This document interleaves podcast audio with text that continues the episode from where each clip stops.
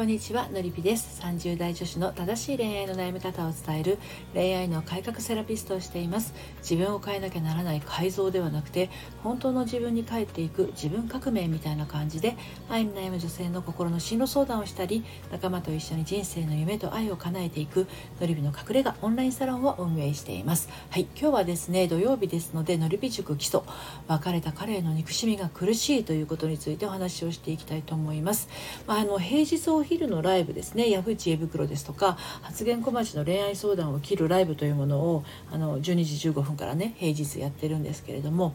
別れた彼への憎しみに苦しんでいる女性がね、思いのほか多いんですね。あんなに大好きだった彼のことが別れてしまったことで一転、憎しみを感じてしまうんですけれど、この憎しみをですね、持つことが本人がとても辛くて苦しいんですよね。はい、今日はこのことについてね、ちょっとお話をしてみようと思うんですけど、大好きだった人のことがね、あんなに愛していたのに憎しみに変わるっていうのがね、振られることによってね、そういった感情の中に憎しみが生まれてしまって、そこから抜け出せなくってね、辛い思いをしてるってことなんですけどね。はい、でこの憎しみっていうものがなかなか抜けないのは、これライブの時にも何度かお話ししてるんですけれど、憎しみっていう感情がですね、恐れ、怖いっていう気持ちと、それからね、悲しみの気持ちから成り立っていて、一つの感情じゃないんですね。ちょっと入り混じっているような状態なんですね。だから憎いって思ってても、なかなかその憎しみって消えることがないですね。なので感情っていうのは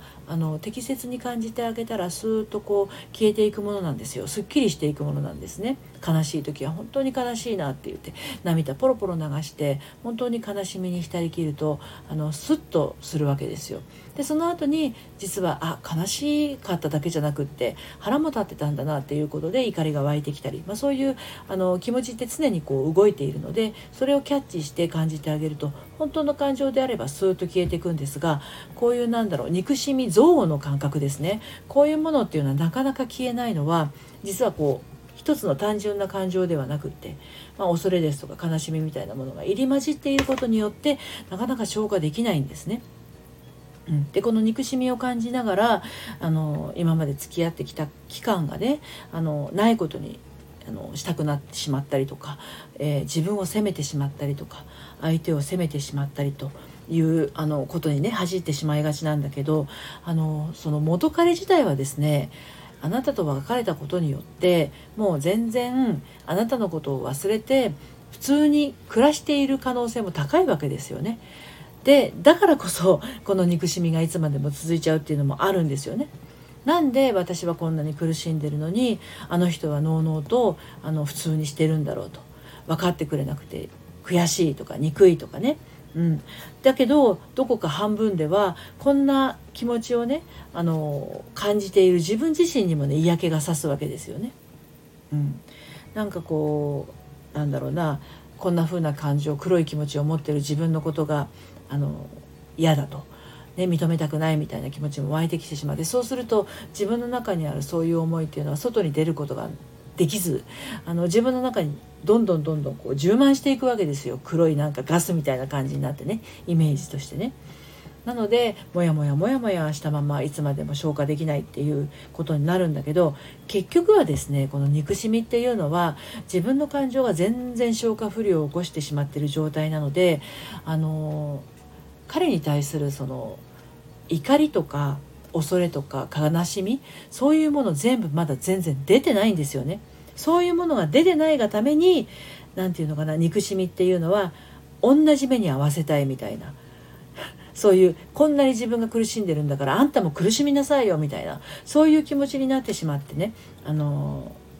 憎しみが人を傷つけるための刃物みたいな、そういう感情になっちゃってるんですね。自分が傷ついているから同じ目に合わせたい、あいつも苦しめばいいのにみたいな、そういう傷つけるための気持ちになっちゃってるってことなんですよ。でも結局彼はもう自分に関心がないわけなので、同じ目なんて絶対合わないわけですよね。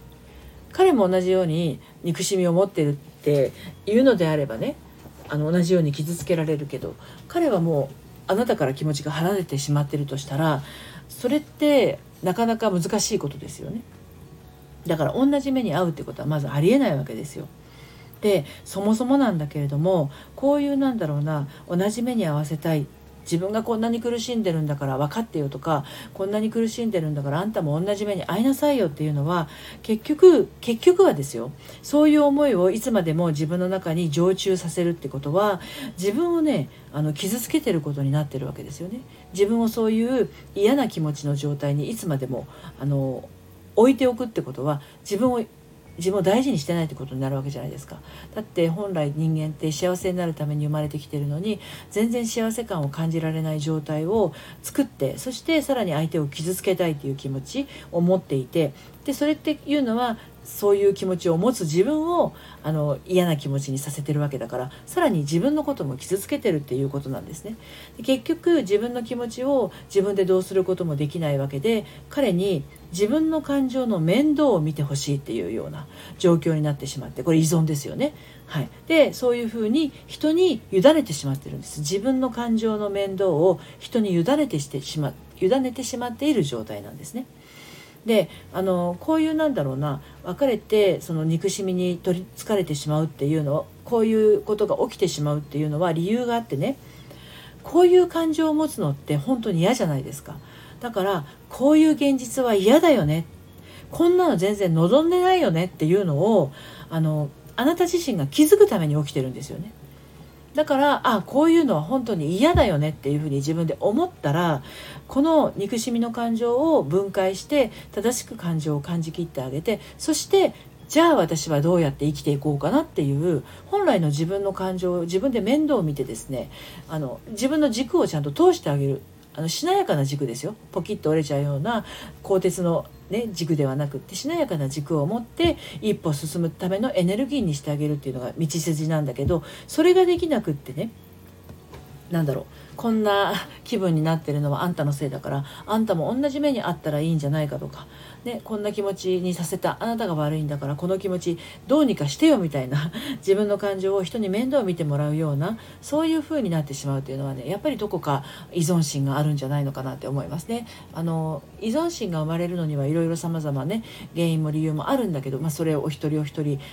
抱えて生きてきた証の中にあるんですけどね。でも自分ではなかなかそういうことに気づけなくって、大人になってもそういう憎しみで自分を責めたり相手を責めたり、自分を傷つけたり相手を傷つけたりっていうことが起きてしまうっていうことは、どこか一度自分の気持ちと向き合ってみる時間が必要なのかなっていうふうに感じますね。はい、ということで、明日はですね、サロン限定配信になりますが、別れた彼への思いを浄化する方法ということで、サロンメンバーにお届けしていきたいと思います。これからサロンに入られる方もですね、追っかけでお聞きいただくことが可能です。サロンにご興味のある方はですね、概要欄の方から